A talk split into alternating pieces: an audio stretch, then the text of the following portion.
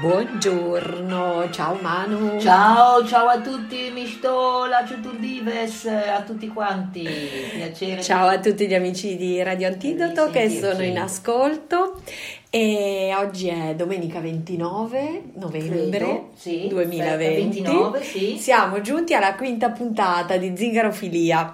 Bene, allora oggi è la seconda parte della, Sì. diciamo di, del racconto dedicato alla figura eh, della zingara nella letteratura e, e oggi torniamo su, su Carmen.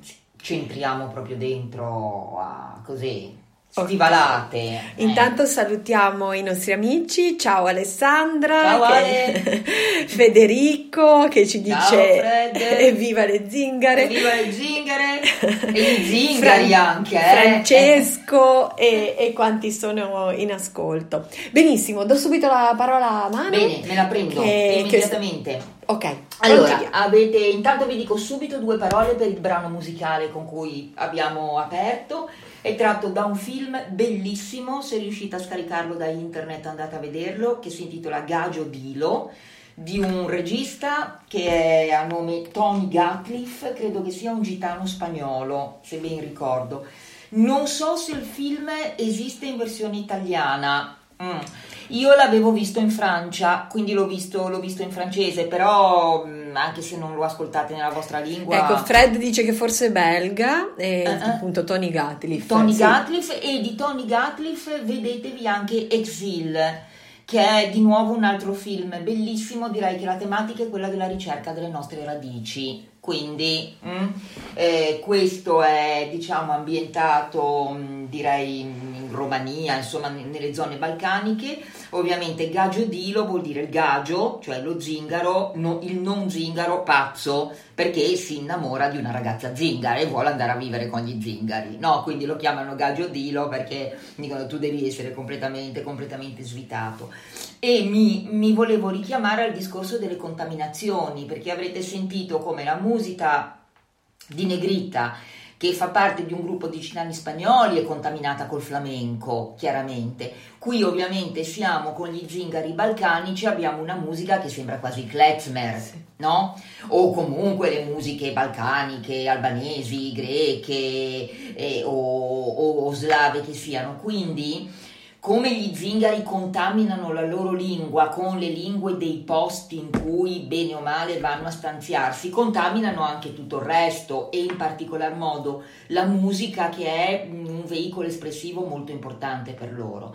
E, ehm, Ovviamente eh, trovate, cioè il mondo della musica zingara è, è, un universo infinito perché potete trovare veramente, ve, veramente di tutto, eh, appunto perché loro fanno, fanno da spugna, no? Ed è bellissima questa, eh, questa, questa loro caratteristica perché riescono a mantenere, questo poi è il discorso che vorrei affrontare in conclusione di questi incontri, Mm, loro iniziano a mantenere una loro, mm, continuano a mantenere una loro identità molto forte e molto radicata, pur contaminandosi dell'identità degli altri e danno origine, come vedete, a delle cose, a delle cose bellissime.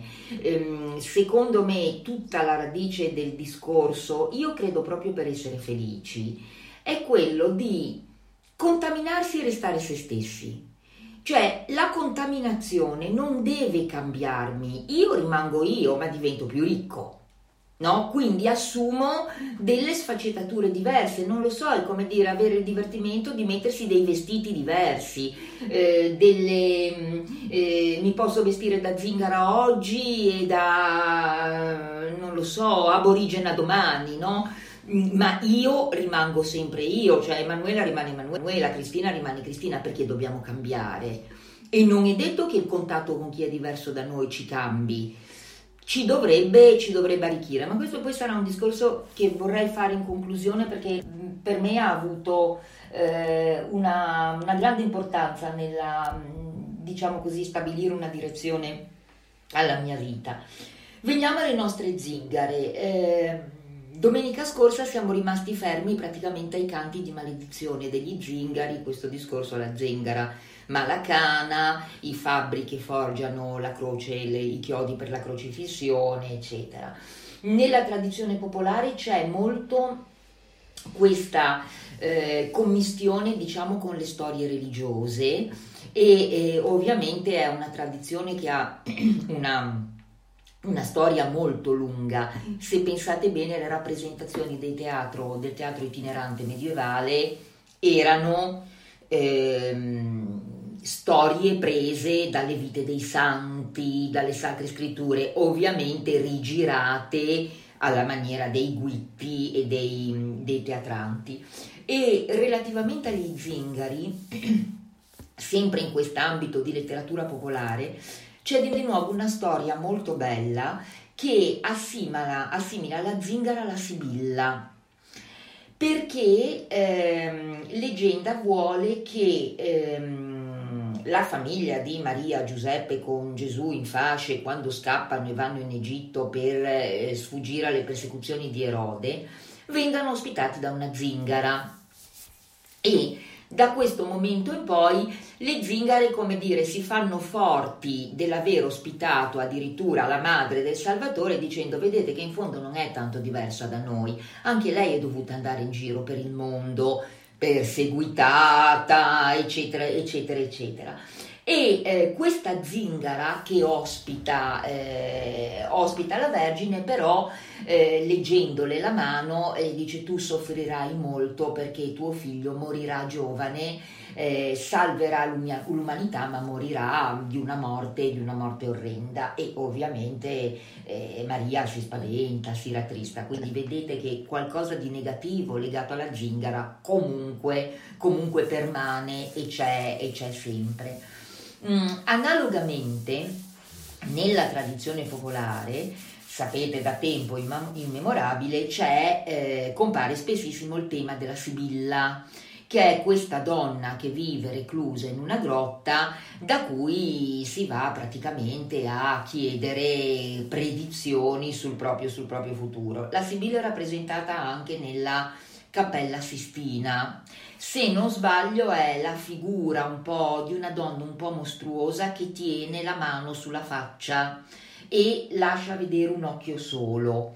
E quindi quasi come avere così un aspetto esoterico spaventoso no? in questo suo, ehm, suo, questo suo predire il futuro perché ovviamente in ottica mh, cattolica eh, la conoscenza del futuro è solo di Dio, non è dell'uomo. Quindi tanto la zingara quanto la sibilla si macchiano di un peccato eh, molto, molto, pesante, molto, molto infamante, cioè praticamente quello che i greci chiamerebbero il peccato di hybris, l'arroganza, cioè il pensare di potersi mettere al posto della divinità e farne le veci. No?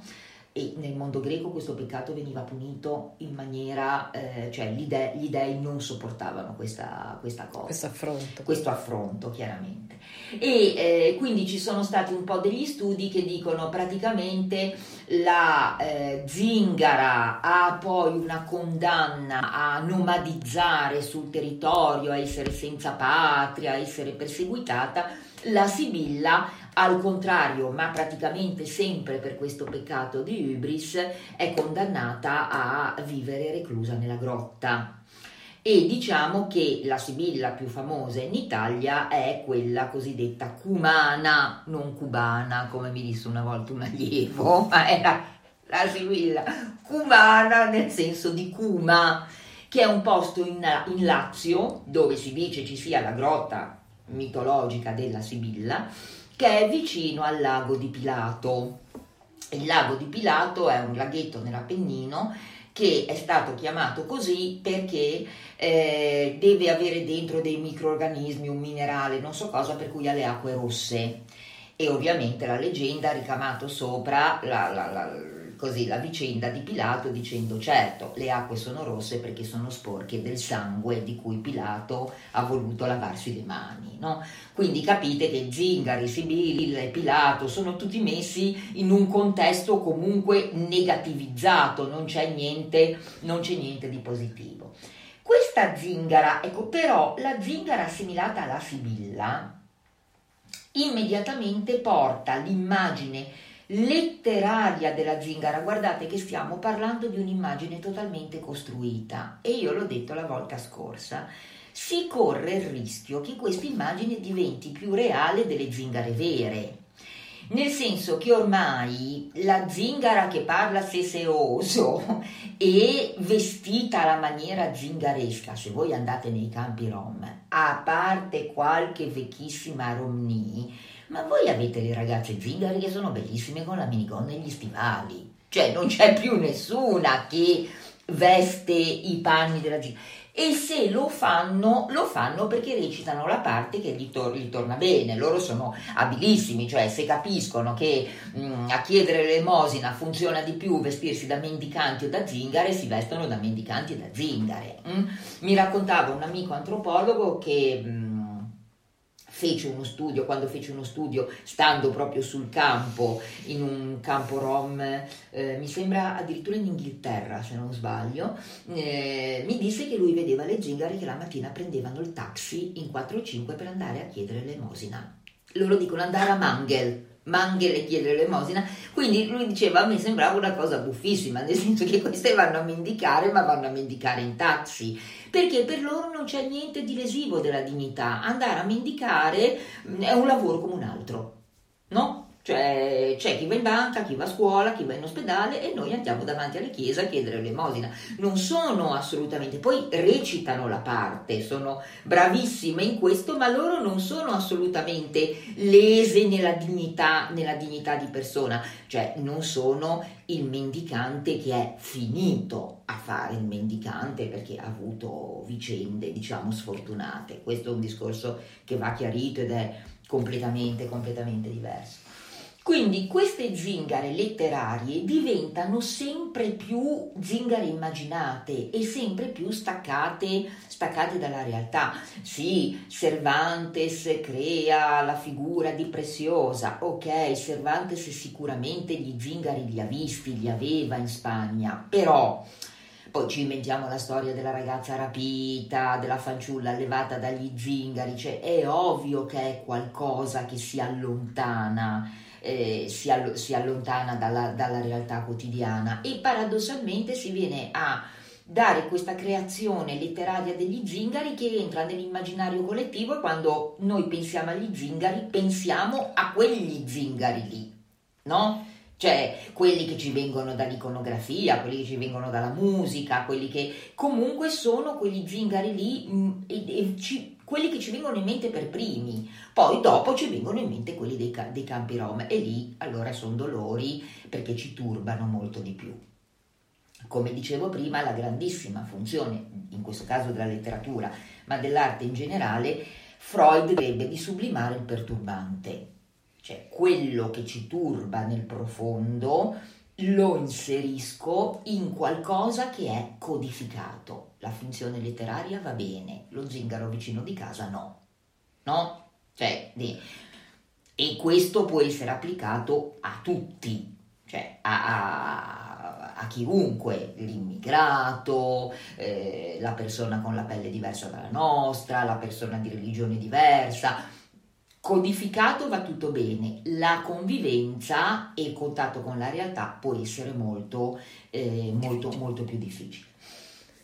Le nostre zingare, le nostre zingare letterarie. Eh, questa assimilazione che vi dicevo alla Sibilla colloca questa zingara immaginata immediatamente in una sfera un po' esoterica nel senso che ehm, gli autori eh, che, che, che, che inventano, che creano queste figure di zingari, tutto sommato trovano mh, mm, positivo abbinare la zingara ai traffici con eh, il mondo esoterico, che sia la magia, che sia la religione, che sia la predizione, la predizione del futuro, eccetera. Quindi cominciamo a avere una serie di zingare letterarie che sono anche un po' mezze streghe, e in particolar modo la letteratura italiana, siamo nel 1600, produce una serie di commedie che vanno proprio a costituire un genere letterario, al punto che vengono definite zingaresche, perché la protagonista è una zingara. Eh, all'inizio queste commedie fanno proprio parte della commedia, della commedia di strada, per cui vengono recitate normalmente i panni della zingara vengono vestiti da uomini. Quindi immaginatevi voi come poteva essere una specie così di sorelle bandiera ante litteram. Io me le immagino in questo modo, recitate per le strade, erano molto frequenti a Roma anche perché nella Roma del 600 praticamente non si faceva un tubo dalla mattina alla sera, nel senso che ogni tre giorni c'era una festa, una festa pubblica, quindi a lei, alla grande, no? Non credo sia molto diverso adesso. non, non, credo. E comunque ogni tre giorni c'era la festa, quindi a lei tutti in giro per strada, avevamo le zingaresche, le rappresentazioni, i lupercali, mm, eccetera, eccetera. Mangiare, bere, ubriacarsi, chi più ne ha, più ne ha, più ne metta. E ehm, però poi andando avanti nel tempo e mutando anche un po' la storia del teatro, quindi non più la commedia popolare, ma una commedia dell'arte più strutturata e soprattutto sottoposta a censura, cominciamo a creare delle zingare che diventano non più da rappresentazione popolare, ma fanno proprio parte di commedie, di commedie codificate. E eh, come compare questa zingara in queste commedie? Sempre più o meno alla stessa maniera. Ha la pelle scura, veste alla maniera zingaresca, è vestita da zingara, e parla una lingua connotata da caratteristiche comunque di lingua straniera. Devo farvi un inciso. Guardate che nell'ambito soprattutto dei secoli tra il 500 e il 600 il eh, parlare in gergo era sempre una connotazione negativa, perché se si parlava in gergo voleva dire che si aveva qualcosa da nascondere. Eh, addirittura nella Germania del Cinquecento viene proprio identificato il gergo sostanzialmente dei delinquenti, che viene chiamato Rottwelsch che ha parole che non sono tedesche, non si capisce bene dove, dove, dove, dove vengano prese, però è proprio un, um, un, un, modo di parlare che è praticamente cifrato no? Nel, nei gruppi di, eh, di, di, di persone dedite ad affari, ad affari loschi. E eh, il fatto che la zingara continui in tutte le rappresentazioni a parlare in questo modo la mette sempre di più in un ambito comunque eh, di classi marginali se non proprio necessariamente delinquenziali, da, da, da, controllo di ordine pubblico, comunque di classi, di classi marginali. C'è stato un bravissimo storico che si chiama Jeremek di nome, mi sembra un polacco, che ha scritto dei libri bellissimi proprio su quelle che lui ha definito le classi pericolose. Le classi pericolose ovviamente per le, i governi e le classi dominanti, no? quindi le classi, le classi minoritarie. E questa zingara ovviamente entra nella commedia dell'arte, per cui la zingara si relaziona con Arlecchino, con Pantalone, con le maschere, le maschere, le maschere tradizionali ed è, e sono bellissimi, eh, sapete che le maschere parlano ognuna nel proprio dialetto, eh, i modi in cui eh, le, i vari personaggi si rapportano alla zingara e come la chiamano perché ad esempio Arlecchino, che di solito lo fanno parlare in Veneto, però Arlecchino in realtà è una maschera bergamasca, eh, quando vede la zingara dice tiene un musette un po' negrette, come dire, eh. Pantalone invece la guarda e gli dice hai un mostazzo da babau che come dire un muso da babau da diavolo sei scura e c'è un'altra maschera, non mi ricordo quale, forse Pulcinella perché parla in napoletano, che dice eh, sembri lisciata cu guarone, che un carone è il carbone, sembri, quindi, eh, quindi questa, questo discorso della zingara di pelle scura mh, mm, addirittura trasla anche nella, nella, nella, nella, commedia, commedia dell'arte. La zingara in, questa, in, in questo ambito letterario eh, spessissimo mh, mm, ehm, mette diciamo in piazza i suoi strumenti esoterici, eh, vi dice i, mh, mm, ehm, gli ingredienti per fare i filtri d'amore, vi dice la sua genealogia che spessissimo è figlia di maghi e di ebrei. Quindi assolutamente andiamo a collocare questa figura della zingara legata ai due personaggi che chiaramente immaginatevi l'Europa della controriforma facevano in assoluto più paura o comunque erano assolutamente più, mm, più, più inquietanti e il fatto che la zingara metta in, eh, renda noto le sue, mh, mm, le sue, arti magiche e i suoi intrugli, guardate che ha un, un antecedente eh, invece famosissimo e radicatissimo nella, nella cultura europea che sono le streghe di Macbeth. Perché se voi andate a leggervi il Macbeth, addirittura nei primi atti, ci sono le streghe che preparano il calderone e eh, Shakespeare eh, andrebbe sempre letto in, eh, in, anche in lingua originale nel tremendo inglese del Cinquecento, vabbè non è proprio quello che si parla tutti i giorni e si usa su internet, ma ehm, dovreste tenerlo vicino, nel, in particolare nel Macbeth in, in versione originale, perché ha moltissimi termini onomatopeici, cioè vuole ridare il suono dell'azione attraverso la parola. Quando le zingare fanno il miscuglio del, calder- del calderone, lui dice preparano l'Arly Barley. Capite che dicendolo dà già l'idea di un pentolone, di un pentolone che bolle. E in questo Arly Barley io mi sono stampata. Che cosa ci mettono dentro? Scaglia di drago, dente di lupo, mummia di strega, radice di cicuta scavata al buio, fegato di un giudeo bestemmiatore, fiele di capra e schegge di tasso. Aspettate, Cristina ride, ma aspetta.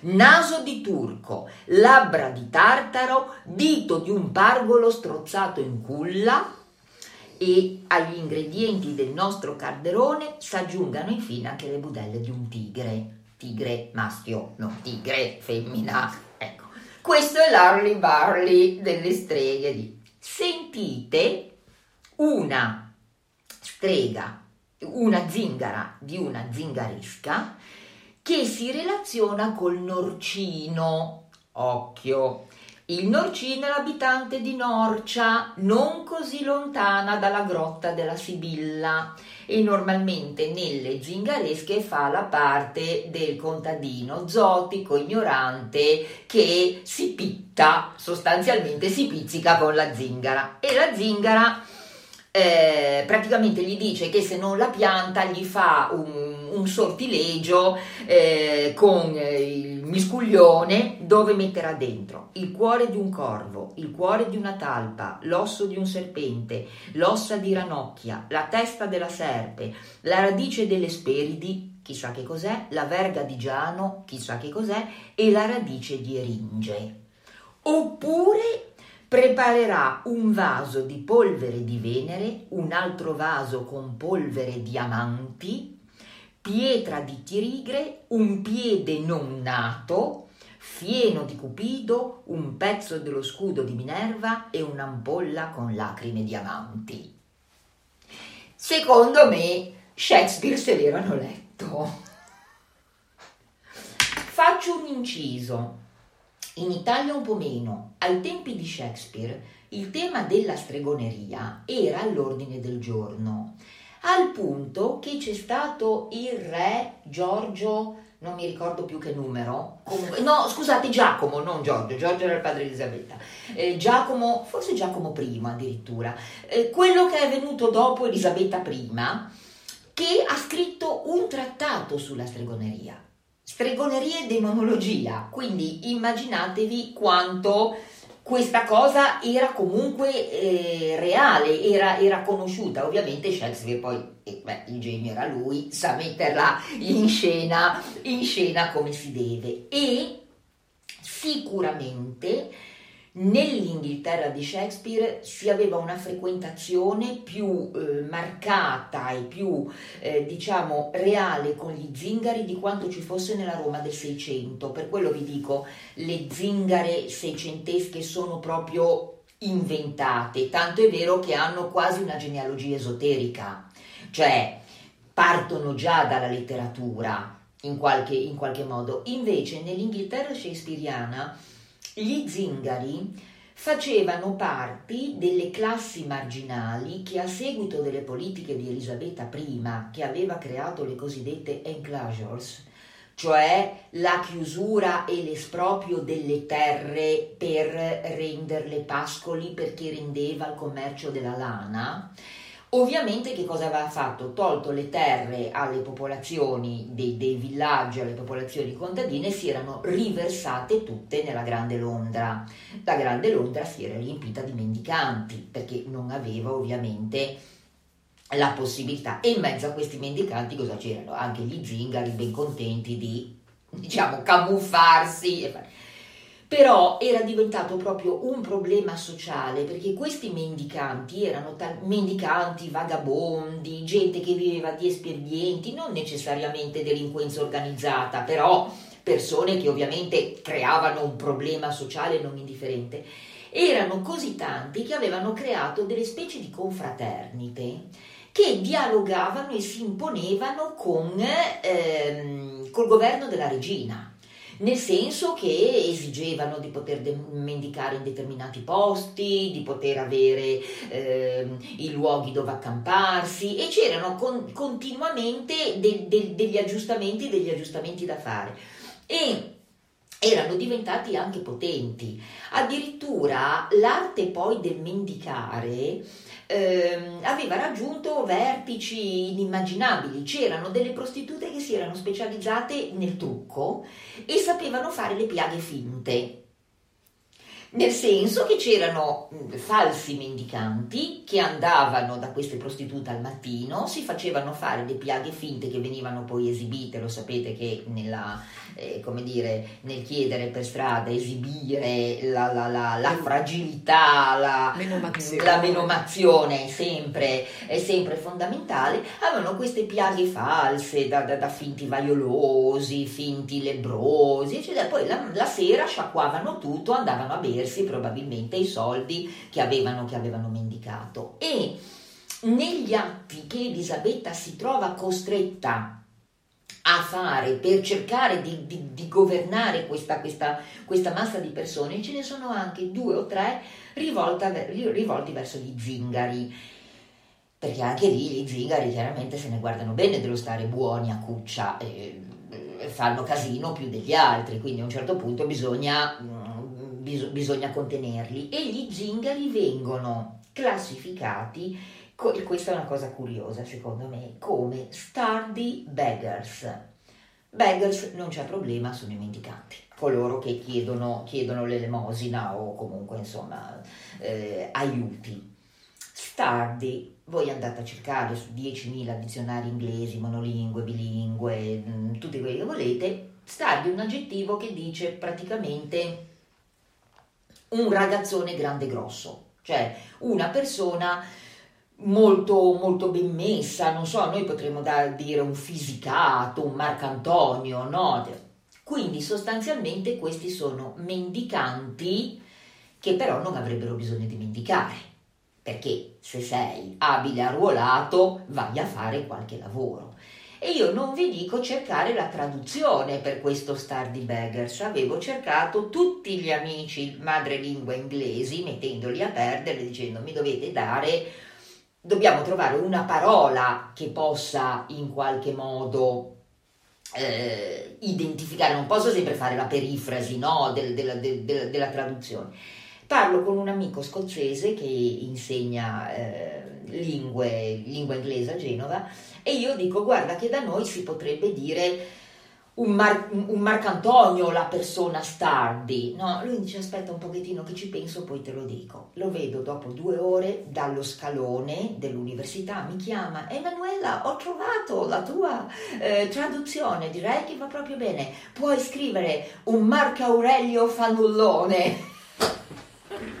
Io dico no, guarda che Marco Aurelio era tutt'altra personalità. Dobbiamo metterci Marco Antonio, che evidentemente Marco Antonio, boh, Cleopatra lo vedeva grande grosso, non so se era grande grosso.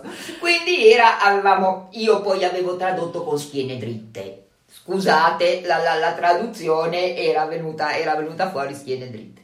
Quindi, e in Shakespeare non compaiono gli zingari, ehm, diciamo così, esplicitamente, però ci sono dei personaggi che potrebbero esserlo ad esempio nella notte di mezz'estate, nel sonno di notte di mezz'estate c'è Calibano che ha mh, questa pelle scura, queste abitudini strane, nel Falstaff eh, c'è a un certo punto un personaggio che parla degli uomini della luna, i Moonman, con caratteristiche che si riferiscono chiaramente, chiaramente agli zingari. Noi in Italia per il momento abbiamo queste benedette zingaresche eh, dove appunto c'è questa zingara, quasi una zingara da operetta però, no? eh, con le sue, le, sue, le sue, ricettine, il mostazzo del babau e ovviamente poi ci sono questi, eh, questi personaggi della commedia che si relazionano con lei e a un certo punto lei predice il futuro eccetera e c'è un una di queste commedie bellissime in cui Arlecchino le chiede per favore di almeno se non può proprio creare la situazione reale in cui potersi riempire la pancia. Ah sì sì sì sì, benissimo, funziona perfettamente questa applicazione. Ok, bellissima puntata oggi, veramente il racconto è molto coinvolgente e eccoci, siamo tornate. Eccomi qua, eccomi. Allora riprendo con le mie zingare e Arlecchino. Arlecchino che, come vi dicevo prima, chiede alla zingara, vabbè se proprio non mi puoi fare questa predizione di riempirmi la pancia, perlomeno fammi dormire, fammi fare un sogno di dormire con la panza tirata. Nel senso la panza tirata è quella che è piena in qualche, in, in qualche modo. Poi, inspiegabilmente, gli zingari spariscono dalla letteratura. Nel Settecento non, non, ne abbiamo più, diventano quasi un problema, un problema sociale e ricompaiono invece prepotentemente nell'Ottocento nella letteratura romantica. Ricompaiono soprattutto le zingare, quindi la figura femminile. La figura femminile è assolutamente negativizzata cioè la zingara eh, compare nella maniera più negativa possibile. sembra che per questi benedetti zingari, tanto in letteratura quanto in, eh, nella realtà, non ci sia nessuna speranza di redenzione. Sono gli irredimibili altri, gli irredimibili così eh, rappresentanti di classi pericolose, gli irredimibili perturbanti. Neanche la letteratura riesce a dare una, una mm, visione positiva di questo, di, questo, di questo popolo. Allora, nell'Ottocento eh, letteratura romantica. Letteratura romantica, fate un attimo salto fuori dalla letteratura, ma non troppo perché poi comunque due, i due ambiti sono collegati, provate a pensare le eroine romantiche dell'opera lirica. Abbiamo, tanto fanno tutte una bruttissima fine, e abbiamo in tutte un'associazione tra il grande amore e una fine che può essere soltanto una fine nella morte. Perché sembra che la grande passione sentimentale ed erotica in questo secolo non possa avere spazio e non possa avere storia, cioè ha una storia delimitata, spesso clandestina, spesso eh, contrastata, spesso eh, tormentata, perché? Perché si deve contrapporre al, all'amore borghese, che è quello codificato dal matrimonio. Come disse Tolstoi, mi sembra sia l'incipit di Anna Karenina, ma non ne sono sicura, forse Guerra e Pace, comunque uno dei due. Ogni, tutte le famiglie felici sono uguali, ogni famiglia è infelice a modo suo. Mm? Quindi, appunto, ho detto Anna Karenina, pensate alla sì. storia di Anna. Lo darei per Anna Karenina. Ecco, direi, mi sembra, sì, direi sì, per Anna Karenina perché direi mi sembra. Anzi, mi te lo do per certo. Me lo dai per certo, perfetto. Anna Karenina ci abbiamo azzeccato. Eh, pensate alle eroine della lirica, Tosca, Mimì, eh, Butterfly, eh, Manon, cioè mettetecele dentro, mettetecele dentro tutte. Carmen, visto che non è soltanto protagonista letteraria, ma è anche poi di un'opera, eh, di un'opera famosissima. E nell'Ottocento abbiamo quindi chi si eh, impiccia con una zingara va a finire male. Comunque la storia con la zingara, sì, momento di gloria, di grande passione, di grande amore, comunque poi è destinato ad andare a finire male, cioè la zingara è foriera di eh, mala sorte, altro che la buona, la buona avventura. Oppure abbiamo la fanciulla rapita che ritorna, però occhio, la fanciulla rapita non è una zingara. Eh, dobbiamo, dobbiamo tenere ben presente questo, perché la fanciulla rapita comunque una fanciulla che viene educata alla maniera degli zingari, però, però non è comunque una zingara. Nell'Ottocento invece cominciano a entrare delle donne che sono zingare, zingare to court, cioè zingare realmente, nate zingare, muoiono zingare. E da lì non si esce non si esce perché ovviamente abbiamo tutte storie che sono eh, ovviamente storie d'amore, storie di passione, c'è anche un protagonista maschile che finisce ancora peggio della zingara, nel senso che normalmente per amore questi personaggi maschili o muoiono anche loro o diventano assassini, omicidi, eh, poco di buono, perché?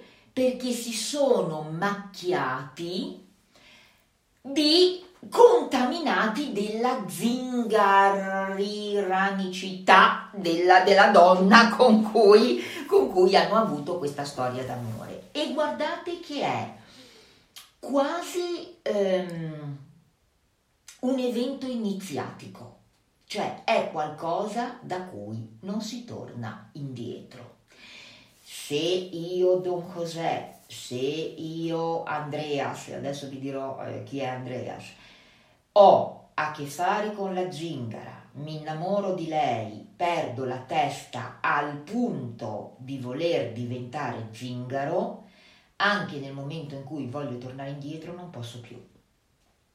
C'è un, eh, viene sancito un percorso che ha soltanto una via di andata e non una via di ritorno.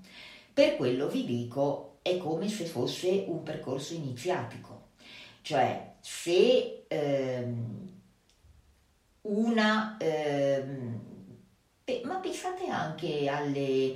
Eh, senza andare nei, nei, nei, nelle religioni etnologiche, alle, alle nostre religioni. Ehm, le religioni del libro. Allora, eh, il battesimo a tutti gli effetti è un'iniziazione, nel senso che nella religione cristiana cancella di un peccato e ci fa in qualche maniera uomini nuovi. A me ha sempre stupito il fatto che la Chiesa cattolica consenta di sbattezzarsi. Ve lo dico con cognizione di causa perché una mia amica l'ha fatto ovviamente si paga e vi danno un certificato dove vi dicono che non, non siete più nel, nel, nella comunità della Chiesa Cattolica. Benissimo, questo dal punto di vista sociale. Ma che cosa fate? Mi ridate anche il peccato originale? Perché se il battesimo cancella quel peccato, nel momento in cui mi sbattezzo, allora io me lo riprendo. Quindi, se noi la leggiamo come nella formula invece del cristianesimo antico, per cui voi, mm, cioè chi sceglieva questa strada entrava in una nuova comunità ed era un uomo nuovo. È lo stesso discorso del bar mitzvah nel mondo ebraico. Eh, si fa ai ragazzi di 14 anni, è una cerimonia con cui loro da quel momento possono diventare capi famiglia, non torneranno più ad essere ragazzini. Cioè da quel momento tu sei diventato uomo, è una questione sociale, non è una questione genetica. E da lì non si torna, non si torna più indietro. Tu sei diventato zingaro, non puoi più ridiventare gagé. Quindi la tua strada è quella di perderti, è quella di morire, è quella comunque di fare una brutta, brutta fine, fine, Una brutta fine. Eh, nel caso invece sulla tematica della bambina rapita, eh, spesso, siccome proprio perché la zingarella di cui il, il, protagonista maschile si infatua non è una vera zingara, diciamo fa un percorso insieme a lei, ma poi, come dire, mi sono contaminato, ma in fondo non era proprio velenoso al 100% questo veleno che ho preso, perché lei non era una zingara, quindi posso tornare indietro. Tanto è vero nella storia della Ghitanilla c'è proprio il ragazzo che si innamora di lei, che fa... Ehm, proprio viene a contatto con questa famiglia di zingari che eh, lo mettono alla prova, gli fanno proprio dei rituali come fosse un po' le iniziazioni, quelle che, di cui sentite parlare in Africa, no? nei, popoli, nei, popoli, primitivi, che ne so, andare a cavallo senza sella, eh, saltare nel fuoco, fare queste cose perché vogliono queste prove di coraggio prima di farlo entrare in questa in questa comunità, però poi nel momento in cui c'è il riconoscimento di Preziosa come non zingara, allora il ragazzo che si è innamorato di lei, che a sua volta è non zingaro, alle vissero tutti felici e contenti perché finalmente i due si riconoscono come non zingari, questi benedetti zingari li lasciamo nel loro accampamento, ballano il flamenco e va tutto bene così. Questa però è la novella di Cervantes, siamo nel 1500. Eh, Carmen, la più famosa di tutti, vediamo che porta alla rovina la, la, l'amante che si innamora di lei, anche perché da una parte questi uomini che si innamorano delle zingare vogliono diventare zingari, no? Per amore. E questo è comprensibile, ci sta. Però non perdono un, eh, una, un habitus mentale che la zingara non può tollerare, cioè quello di possedere questa donna amata. E lì è il punto dove salta tutto. Cioè la, ehm, la zingara che si innamora anche lei a questa storia d'amore con il non zingaro, nel momento in cui il non zingaro vuole farla sua anche dal punto di vista mentale, e in qualche modo considerarla la sua donna, la sua proprietà, la zingara salta fuori. La zingara dice no, io non ci sto, amarti così non posso, perché io voglio essere libera, non venderò il mio corpo e il mio cuore a nessuno. E lì allora il Gagé salta fuori e cosa fa? Normalmente uccide la zingara. Carmen va a finire così. Ovviamente queste benedette zingare e ci avranno la pelle scura e parleranno alla maniera zingaresca e saranno vestite da zingare, però hanno un potenziale erotico che li manda tutti fuori di testa. Guardate ragazzi che a detta degli antropologi che frequentano campi rom la cosa eh, succede tutt'oggi, eh? Queste benedette zingare sono comunque pericolosette lo dico per le signore all'ascolto, state attente. Io nei campi rom il marito ce l'ho sempre accompagnato, non l'ho mai lasciato andare da solo. Così, tanto per... Eh? Eh, di, di, io volevo leggervi, non, non, riesco a ricordarmi tutto a memoria. Eh. Beh, cioè, non il, sai... Eccola qua, eccola qua. Questo è il momento in cui Don José vede Carmen le sue calze di seta tutte buchi che mi lasciava vedere per intero mentre fuggiva, le avevo sempre davanti agli occhi. Fra tutte le donne che passavano non ne vedevo una che reggesse al confronto con quel diavolo di ragazza. E poi, a mio malgrado, odoravo la gaggia che mi aveva gettato e che secca serbava sempre il profumo del suo seno. Se esistono le streghe, quella ragazza era una di quelle. Ale, mettiamo il marchio e non se ne parla più. Però capite, cioè Carmen non è certo una donna ben vestita. Dimmi che ci sono i commenti. Sì, sì, ce ne sono ce ne tanti, sono. però fino adesso non ti avevo interrotto, però in questo eh, momento mi fermo, mi fermo Antonia dice che non c'è niente di più seducente della libertà. Eh, eh, ma è il, il chiodo su cui batte la cultura dell'Ottocento, perché non c'è cultura con minore libertà, soprattutto libertà mentale, dell'Ottocento, perché l'Ottocento è un secolo che ha ingabbiato tutti, dietro questa immagine invece del progresso, del, del, de, della corsa sfrenata verso, verso qualcosa. L'Ottocento è il secolo delle frustrazioni, secondo me, anche se è il secolo che perlomeno in letteratura ha dato forse i capolavori più grandi, perlomeno eh, a livello di narrativa proprio del romanzo. Eh, beh, ragazzi, sono dei polpettoni tremendi, ma ai romanzi dell'Ottocento non tiene testa nessuno, eh? Cioè, una mia amica una volta mi ha detto: Voi dovete, voi, voi inteso studiosi di letteratura, dovete essere un po' malati per sorbirvi ste storie di mille pagine, cioè in particolare gli slavisti con Dostoevsky e Tolstoi, proprio qualche rotella nel cervello gli manca. Questa era l'opinione di una carissima amica che chiaramente non amava l'Ottocento. D'altronde per dare sfogo alle proprie passioni bisogna proprio avere la libertà, no? no? Totale. Invece per poter esprimere l'arte è probabilmente proprio dall'Ottocento sono usciti questi... Perché la libertà la togli. La togli, non la c'era e quindi togli. esce fuori tutta la creatività. Siamo sempre attratti, tu hai detto creatività, adesso poi devo, sì. devo andare alla fine sulla creatività che è una cosa importantissima. Eh, noi siamo sempre attratti da quello che non abbiamo. E io continuo a pensare che il mondo zingaro, sto parlando anche del mondo zingaro reale, con tutti, tutte le problematiche che presenta, ha comunque una componente di libertà, ma proprio libertà anarchica nel suo, nel suo non conformarsi alle regole. È nel... questo che ci piace tanto degli ecco, zingari, a ecco. noi antidotisti. Io ve l'ho già detto, io faccio parte degli antidotisti per carattere e vi dico possiamo vivere come ufficiali dell'esercito austro-ungarico, va bene, lo faccio per 11 mesi, però un mese all'anno mi dovete lasciare fare la zingara. E guardate che il modo di fare la zingara è, è sfaccettatissimo, è poliedrico, possiamo fare le zingare in tutte le maniere che vogliamo senza naturalmente andare in giro a sedurre Don José eh, sparpagliati per il mondo. Vi leggo un'altra citazione. Eh, ti, ti, dico, ti leggo cosa scrive Federico, sì. che il principe Mishkin non ha senso eh, senza le mille pagine prima del finale. Bravo. Ma Fred. senza le ultime 40 sarebbe una palla una, Bravo, bravissimo, bravissimo. Quindi mi sembrava assolutamente...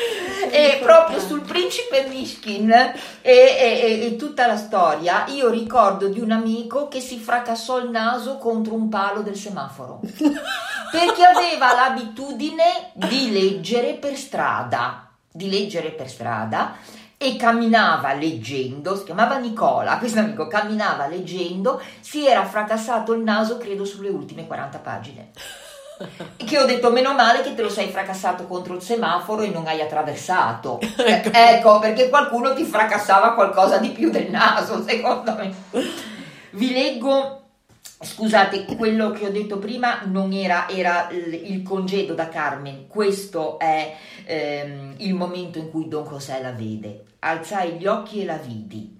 Era un venerdì, non la dimenticherò mai. Ave- venerdì di nuovo giornata, sì, giornata esoterica. Aveva una sottana rossa molto corta che lasciava scorgere calze di seta bianca e daglie con ste calze si scostava la mantiglia per mostrare le spalle e un grosso mazzo di gaggie nello scollo della camicia. Aveva una gaggia anche all'angolo della bocca e veniva avanti dondolandosi sui fianchi come una puledra di Cordova.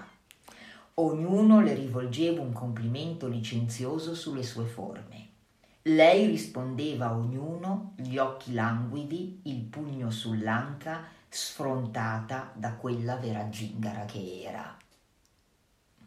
Io non vi dico una volta a un convegno la lettura di questa cosa, di questa, finito, io leggo, faccio una, una, relazione come fosse questa stessi parlando con voi adesso, mi, mi, alzo, ovviamente c'è il professore ordinario seduto al fianco che gestisce tutto il, tutto, tutto l'andamento eh, delle, delle, delle, relazioni, del, eh, dei, dei, relatori e eh, severissimo, serissimo, eccetera, e io dico ho finito, eh, mi congedo da voi e questo, questo, professore a un certo punto dice bene, la dottoressa Miconi adesso ehm, lascerà il posto eh, alzandosi ma non ancheggiando come una puledra di Cordoba alla dottoressa Parodi. E io avevo guardato questo professore e avevo detto, mannaggia, sembri così serioso, ma sta puledra di Cordoba che ancheggia ti ha, ha colpito anche te, Carmen, ha fatto, ha fatto, proprio, ha fatto proprio segno, direi, in qualche, in qualche modo. Quindi capite, c'è questa seduzione e provate veramente a immaginare come una visione della donna di questo genere contrasti con invece la visione de, de, della madre di famiglia, della donna, della donna borghese. No? Quindi queste, mh, questa figura della zingara ehm, è collegata comunque alla, eh, a una dimensione, lo continuo a ripetere, senza redenzione.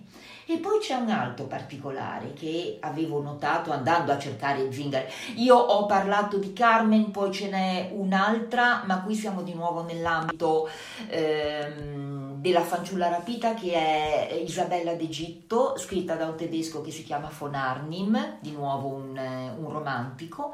E poi c'è un poema di Gogol dove compare la figura di Zenfira, che lì è una zingara tutto tondo, tanto è vero, è praticamente una Carmen russa in qualche maniera, molto amata in, Russia, in Russia, tanto è vero che c'è un gruppo di ragazze rock che si chiamano Zenfira, l'hanno, l'hanno scelto come loro eh, come, come, loro nome e anche lì ovviamente c'è il ragazzo non zingaro che diventa zingaro e diventa poi un pluriomicida, ammazza, ammazza Zenfira e, e, chi più ne ha chi più ne ha più ne metta. Dimmi, eh, Sì, Antonia dice che il moralismo, moralismo ottocentesco attraverso il colonialismo ha ammazzato sì. le tradizioni erotiche e esoteriche di tantissime culture. Eh, di sì. quasi tutte. Eh sì. Praticamente quasi tutte, pensate anche alla eh, nostra, eh?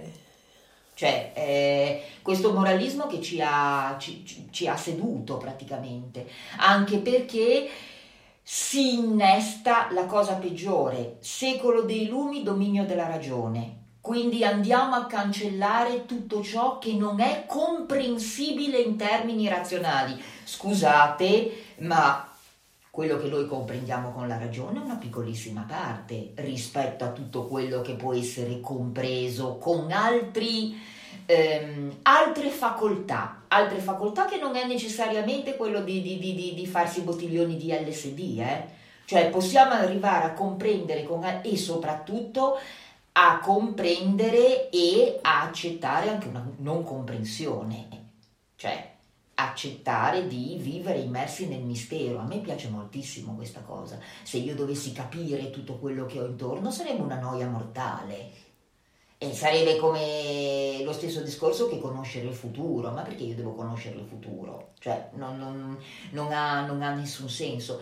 Per fortuna che l'Ottocento nelle sue pieghe ha poi mantenuto eh, una, cultura, una cultura esoterica, comunque c'è stata, ci sono parecchi autori che sono abbondantemente fuori di testa, eh? cioè, insomma, con storie, con storie particolari ce ne sono, i poeti prima di tutto. Ecco, magari c'è proprio stato questo contrasto tra la parte del romanzo e la parte della poesia, cioè quanto il romanzo è in qualche modo eh, agganciato all'ambito della borghesia, la poesia ha un po' questi, questi soggettoni che avvicinandosi poi al Novecento cercano esperienze di, eh, di, un altro, di, un altro, di un altro genere. Poi il romanticismo ehm, apre ovviamente a una, una, una dimensione altra nel, nel nel, nel contesto della, della, nostra vita, della nostra vita quotidiana, no? Questo, eh, poi quando faremo l'incontro sul sogno ci andiamo, ci andiamo dentro. Vi ho già anticipato una cosa. Aia, eh, l'abbiamo già rivelato. L'abbiamo già rivelato, ma ho detto solo quello che è molto generico, è molto generico. Quindi tornando a Carmen, ecco la cosa che io dicevo e che mi ha eh, colpito, noi abbiamo questa immagine erotica della zingara, ma non c'è in nessun parlo delle zingare protagoniste eh, perché poi zingare e zingarette ne trovate di qua di là. Parlavamo di Ivanò l'altro giorno. Compaiono, compaiono zingare diverse ma le zingare protagoniste. Noi sappiamo tutto sappiamo tutto della mh, mm, dell'immagine appunto erotica ma qualcuno di questi autori ci rappresenta quello che queste zingare pensano? Eh, il loro tormento, la loro passione, il loro modo di pensare, il loro modo di vedere. Noi le vediamo sempre filtrate con gli occhi del protagonista maschile che perde la testa per la puledra di Cordoba. Ma non sappiamo se questa puledra di Cordoba è felice o infelice. Non sappiamo se questa donna è una donna che è contenta di essere zingaro o non lo è. Non si sa niente di loro, non, non, non, non sappiamo niente. È come se ehm, il popolo senza storia, perché gli zingari sono stati definiti il popolo senza storia perché non conosciamo niente di loro, a questo popolo senza storia fossero negate anche le storie d'amore, le storie d'amore della letteratura, perché noi abbiamo sempre una visuale sola c'è soltanto una protagonista zingara, facciamo un salto indietro, torniamo nella Germania del Seicento, di un autore che si chiama Hans Joachim Christoffel Grimmelshausen, ho finito, che scrive Vice, Vita dell'arcitruffatrice Coraggio, che si dice abbia ispirato un po' Brecht su Madre Coraggio, ma non c'entra niente questa è una prostituta meretrice contrabbandiera che si muove impunemente sul teatro della guerra dei trent'anni. Guerra dei trent'anni, guerra di religioni tra protestanti e cattolici, ha insanguinato i primi decenni del Seicento praticamente tutta l'Europa ed è stata una guerra tremenda soprattutto per le popolazioni civili, perché era combattuta da mercenari. Quindi i mercenari cambiavano bandiera perché andavano con chi pagava di più per cui i poveri contadini che abitavano nel villaggio che a gennaio veniva messo a fuoco dai mercenari cattolici al soldo del Papa, a febbraio veniva messo a fuoco dagli stessi mercenari che erano passati coi protestanti. Quindi la popolazione era ridotta allo stremo e in questo scenario c'è questo personaggio che è straordinario, che si muove impunemente mm, e riesce praticamente a fare affari anche in questo, in questo contesto, che a un certo punto, proprio votandosi, come dirvi, a un'alterità assoluta, mm, di, di, di, di, senza ritorno, decide di farsi zingara volontariamente, diventare regina degli zingari e con questo sparire dalla storia. L'ultima immagine che abbiamo di, di, coraggio sul suo cavallo che se ne va vestita alla maniera gitana e scompare sui, sui campi eh, coperti, coperti di cadavere. L'unica, l'unica che vince, che vince perché, perché sceglie. Mi avvio a concludere. Domanda da 10 milioni di dollari. Ma gli, i maschi zingari dove sono? Cioè, la letteratura, l'immaginario collettivo, fornisce soltanto immagini femminili, ma in letteratura abbiamo delle figure di uomini. Perché fino a prova contraria, al momento, la letteratura connessa alla figura degli zingari ha la figura del gagé che vuole diventare zingaro. Ma lo zingaro che fa? Cioè, a parte fare la figura, la figura di contorno. Allora, io li ho un po' cercati. L'unico zingaro vero che mi viene in mente, se poi qualcuno ne ha, me lo me, me segnali per favore, è il mitico Heathcliff, protagonista di Cime Tempestose. Cime Tempestose è un altro bel polpettone ottocentesco scritto da una delle sorelle Bronte se non avete il coraggio di leggere il libro, vedetevi i film, ne sono state fatte due o tre versioni bellissime, bellissime. Ed è la storia tragica, tremenda di Heathcliff e Catherine e poi la figlia di questi due. Heathcliff è, se voi leggete le prime pagine del romanzo, vi dice che il padre praticamente della protagonista ha bisogno di un garzone di fattoria, in questa fattoria che ha nella bellissima brughiera inglese, e va in città a prenderlo al ricovero dei bambini abbandonati. E vi descrive questo monello, questo ragazzino, con le caratteristiche dello zingaro. Parla strano, è scuro di pelle, è praticamente il bambino venduto, il bambino, il bambino scambiato, quindi Heathcliff è uno zingaro a, a, a tutto tondo e anche lui porta sventura porta sventura perché comunque la, la, la, storia, la storia forse è una delle più tragiche della, eh, della letteratura, nel senso che Heathcliff eh, praticamente non solo rovina la vita a Catherine, ma rovina la vita anche alla figlia. E, e diciamo è il male il male, il, male incarnato eh, assoluto. E su questa figura dello zingaro maschile abbiamo tentato, tentato di mh, incastrarmi un professore quando dovevo scegliere la, la, l'argomento per la tesi di dottorato dicendomi ma perché invece che occuparsi delle donne non si occupa degli uomini? E io dentro di me avevo detto sì perché serve a te, così poi io rimango nelle peste per tre anni perché poi di zingaro ne trovo uno solo, come faccio a scriverci 300 pagine sopra di zingare perlomeno, perlomeno fortunatamente ne ho tante. E vi dico lo, lo zingaro vero e proprio, poi zingari ci sono, ad esempio se leggete Dracula o vedete il film, anche Nosferatu, insomma, quelli, eh, i film, quelli più, più, classici, quello con Kinski, eccetera, ehm, il protagonista che va al castello di Dracula, eh, quando vuole salire al castello e cerca dei, dei, dei, dei portatori, dei facchini, gli unici che accettano di andare con lui sono un gruppo di zingari quindi come dire, sono gli unici che si azzardano ad andare dal, dal, dal, dal personaggio di cui tutti, di cui tutti hanno, hanno, paura. Poi eh, Zingari nel trovatore, Azucena è una zingara, la protagonista è, è, è una zingara. Mm, ce ne sono, però diciamo che mm, proprio protagoniste... Eh, eh, zingari o a maggior ragione zingari veri e propri nella letteratura, perlomeno nella letteratura quella, quella dei canoni che conosciamo, che conosciamo noi, non è che ce ne siano poi, poi tanti.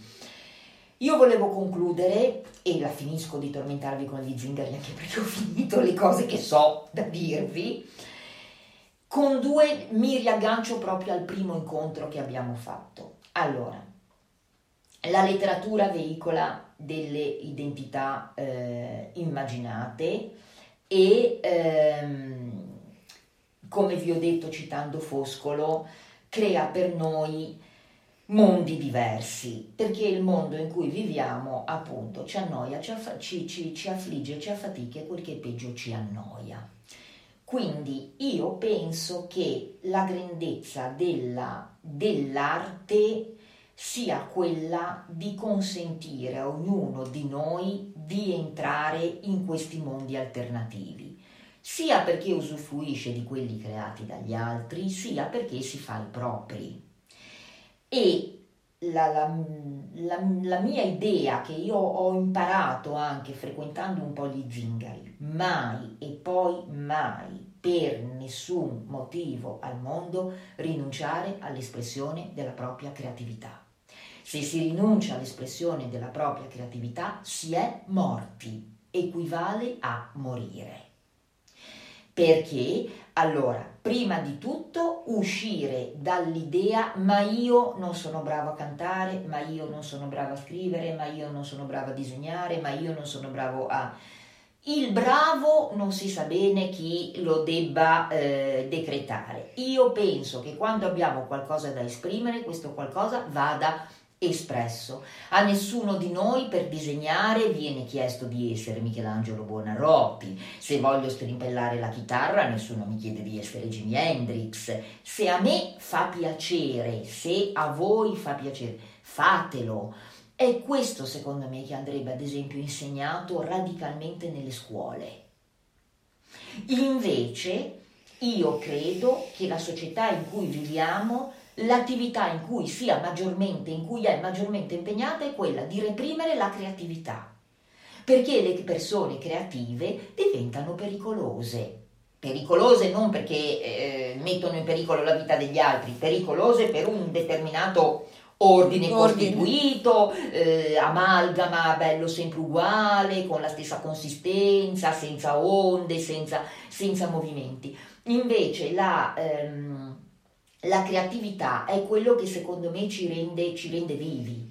E io questo l'ho imparato tra gli zingari, nel senso che voi andate, siete a fare la serata col flamenco eh, è inutile che dite, cioè, io il flamenco non so neanche come si balla, però quando voi siete al Campo Romo, nel locale dove c'è Negritta che suona la chitarra e vedete ballare il flamenco, le ragazzine, di, le bambine di 5 anni, come le nonne di 85, ma a questi punti lo ballate anche voi e eh, vi divertite, tirate fuori eh, comunque un momento di allegria, un momento, ma chi se ne frega anche se non siamo eh, la ballerina di flamenco e, e, non abbiamo le calze tutta, tutte buche e le gagie nel seno eh, come Carmen e vabbè ce ne faremo una ragione, va bene lo stesso.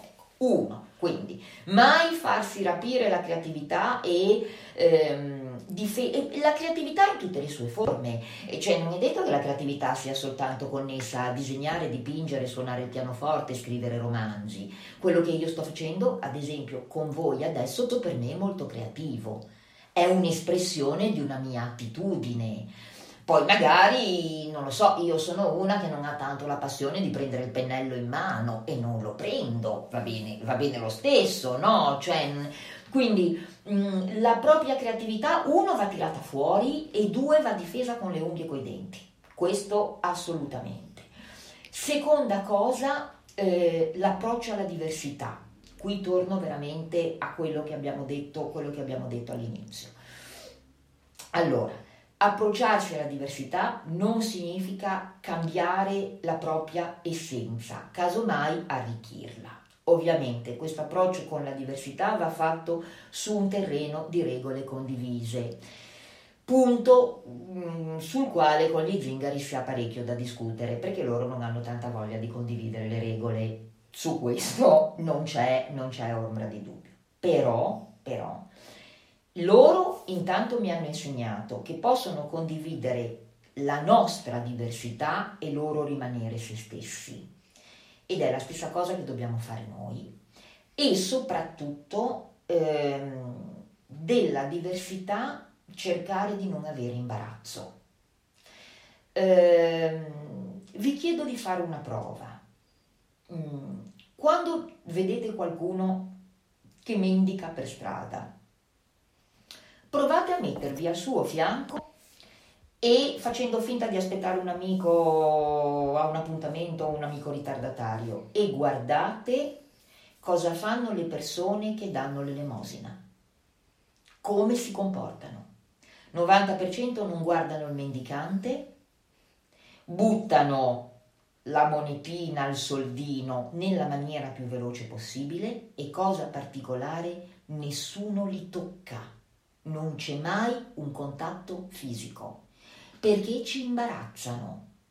Io per abitudine quando do l'elemosina a qualcuno, a parte gli zingari che ci mettiamo a parlare per mezz'ora, beh, tanto gli zingari dice mi stota, basta lì, ti guardano come dire, Ale, questa qua non è nemica, se non altro, e si attacca, si attacca al discorso, ma anche ai mendicanti, io cerco sempre di eh, dare magari il denaro e fargli una carezza alla mano cioè dare comunque un contatto, un contatto fisico. Mi ricordo una volta ero in giro per Genova con mia mamma che a un certo punto mi dice ma perché li tocchi sempre?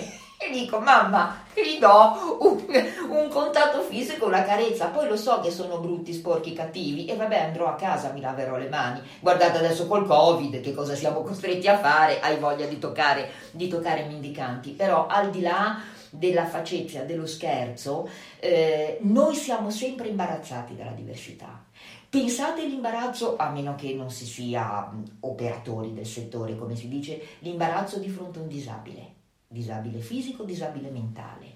Nel 90% delle, delle, delle situazioni non sappiamo come comportarci non sappiamo come rapportarci, abbiamo paura di, di dare l'impressione di avere pena, eh, magari ci fa paura il disabile, soprattutto il disabile mentale che non comunica con noi, con gli stessi canoni, oppure il disabile fisico avete paura, come dire, di offenderlo se offrite l'aiuto perché si mette in evidenza la sua disabilità, oppure di sembrare indifferenti, perché...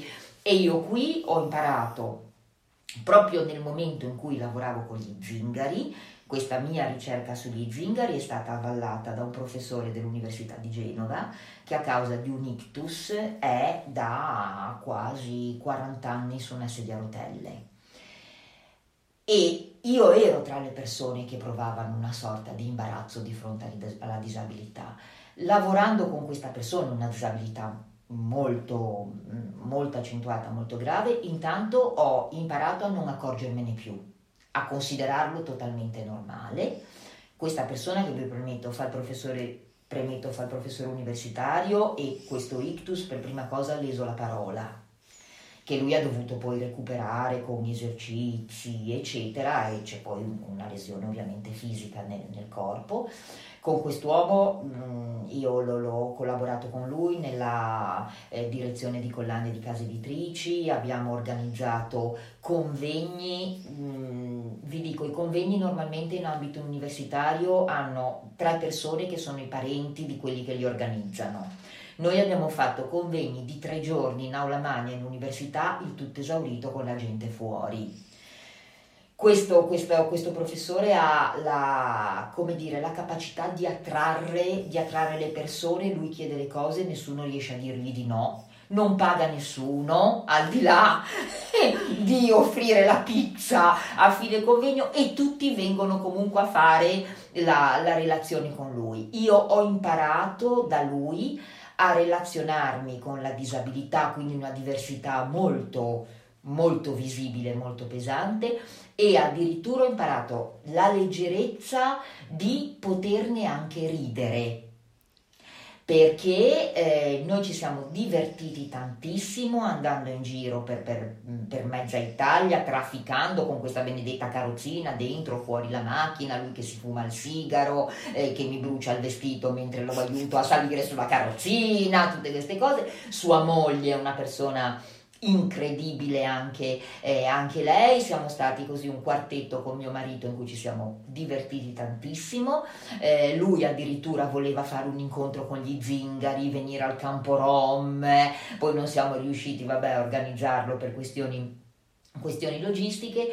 E mm, Ricordo perfettamente, vi dico un aneddoto, una sera eravamo a Piacenza perché lui aveva presentato un suo libro sulla storia della cucina, sulla storia dell'alimentazione e il comune di Piacenza ci aveva poi offerto una cena. E vabbè insomma c'erano un po' le persone di Piacenza, la Piacenza che conta. E mi ricordo io ero seduta vicino al professore e lui al fianco aveva una signora molto molto distinta, molto per bene, molto chic che al suo così quarto quinto bicchiere di vino piacentino, di quelli tosti e il sigaro sempre acceso, acceso in bocca, questa signora sì, sì, sì, si rivolse al professore e dice ma professore scusi lei con quello che ha avuto dovrebbe bere meno mi sembra che stia esagerando eh, lei non, non, non, ha limiti con quello che le è successo deve avere cura della sua salute e io dentro di me ho detto a lei adesso scoppia la terza guerra mondiale perché secondo me la signora verrà tranquillamente mandata a spingere lui invece con un sorriso veramente da Buddha illuminato si rivolse alla signora dicendo signora tanto a me l'ictus è già venuto, casomai quella che è a rischio è lei. Grande. E io ho detto questo è, è la leggerezza, è la... la, la eh, no, non lo so come dirvi, la, la, la, capacità appunto di... Si può, stare, si può stare tutti insieme, ognuno... Eh, ognuno con, eh, con, con, se stesso e con gli altri in una dinamica, in una dinamica di relazione. Se stiamo chiusi eh, soltanto i nostri simili, mh, mm, poi alla fine secondo me andiamo, anche perché poi è quello che dicevamo prima, alla fine tu stai con gli zingari, stai con i disabili, stai eh, con la pelle di un colore diverso, stai con persone di altre religioni, di altri gusti, di altre abitudini e poi a furia di stare, dopo un po' che sei lì, che cosa dici? Vabbè, ma alla fine siamo tutti uguali. Io concluderei qua. Grazie. Sì, Grazie oggi... a voi ragazzi. Andiamo. Quanto abbiamo fatto? Un'ora e mezza? Mm, no, un po' meno, però... Un po' meno? Sì. Grazie, sono come, come Tolstoi, però ultimi, le ultime 40 pagine. Vediamo se c'è un... riusciamo a passare un minuto di, di musica in chiusura. Sì, adesso un attimo perché... Allora, vediamo qui. Oh, caspita, sì. Eh, vabbè, eh, Antonia, prima di, prima che, di scappare, è rimasta, ha detto, hai detto sogno? Quindi ha beccato, sì. ok. E poi, vabbè, Alessandra, la maledetta mm, società della performance, anche sulla creatività, senso concentrarsi solo per diventare migliori. E Federico invece dice, si impara a considerare normale la disabilità. Non so se è sempre giusto. Mi ricordo una volta volta con un'amica andammo a vedere una mostra alla Galleria Borghese con un suo amico in sedia a rotelle e l'ascensore era rotto. Gli chiesi se si sarebbe sentito disagio se lo portavo in spalla e me lo caricai senza dargli troppo peso Troppo tempo di pensarci come un bambino. Non ho mai capito se era contento o no, ma ci siamo visti la mostra invece di tornare a casa e a me è sembrato normalissimo. Grazie, grazie Fred, grazie, Fred per averlo sì. condiviso. E, ehm, tra l'altro dice lo avevo anche appena incontrato. Incredibile. Benissimo. Allora, io vi ringrazio, ringrazio tutti gli Grazie amici a tutti voi. di Radio Antidoto che siete stati con noi. Siamo andate un po' lunghe, però era veramente Sono eh, io che, che coinvolgente. No, mm. beh, ma molto, io sai che sono un incanto, no? Ad Eh, eh, sì, ma ascoltare. tu mi devi frenare. Non, non ho neanche- non ci penso neanche a frenarti. non E comunque abbiamo diciamo concluso questa- questi incontri Direi dove sì, anche perché sennò allunghiamo il brodo troppo. il tema me, appunto centrale Eh. era quello degli zingari, però come Manu ha anticipato, eh, insomma abbiamo in mente qualcosa di nuovo. Io saluto tutti, ringrazio Ciao, Manu. Buona, buona domenica, Tavex basta lei, eh, ma non scompaio, ritorno. Sì, sì, eh, A sì. volte ritornano. Sì, potremmo ascoltarti per ore, ti dice Ale e Fede dice Manu, rubrica fissa. Manu rubrica fissa, va bene, va bene, a, va bene. a domenica prossima. Ciao, Buona ciao a domenica a tutti. tutti. Ciao, ciao. ciao, ciao cari, ciao.